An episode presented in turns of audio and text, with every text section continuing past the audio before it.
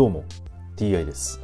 今回は第190回目の配信となります。テーマは引き続き新約聖書の紹介です。早速いきましょう。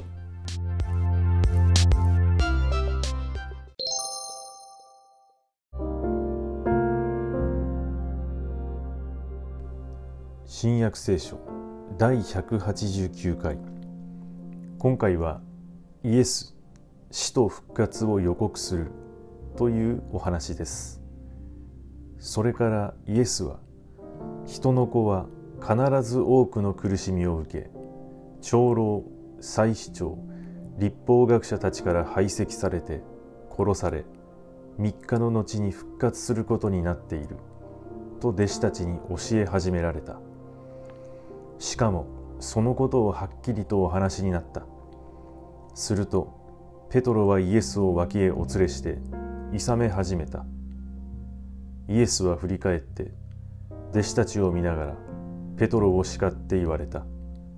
サタン引き下がれ。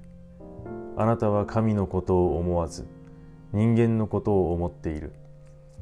それから群衆を弟子たちと共に呼び寄せて言われた。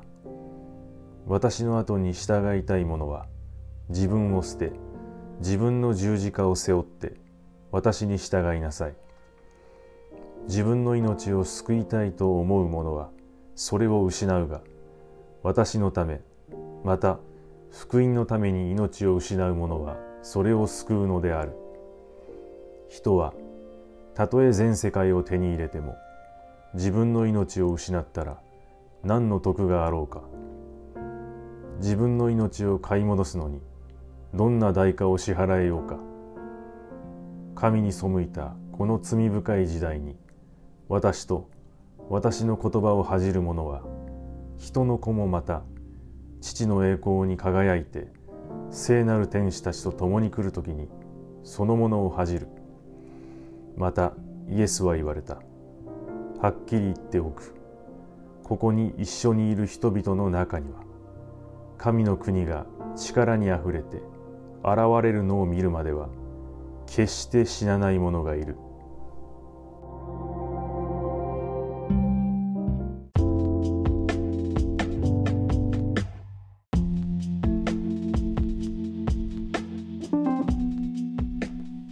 ペトロはイエスを脇へお連れして諌め始めたとあります。この部分からペトロとイエスの関係性というものが垣間見えてきますね。ペトロはイエスを諌めることができるほどの人物ということです。何か他の弟子とはペトロと差があるように思えます。はい。今回はこれで以上です。また次回もどうぞよろしくお願いいたします。それでは。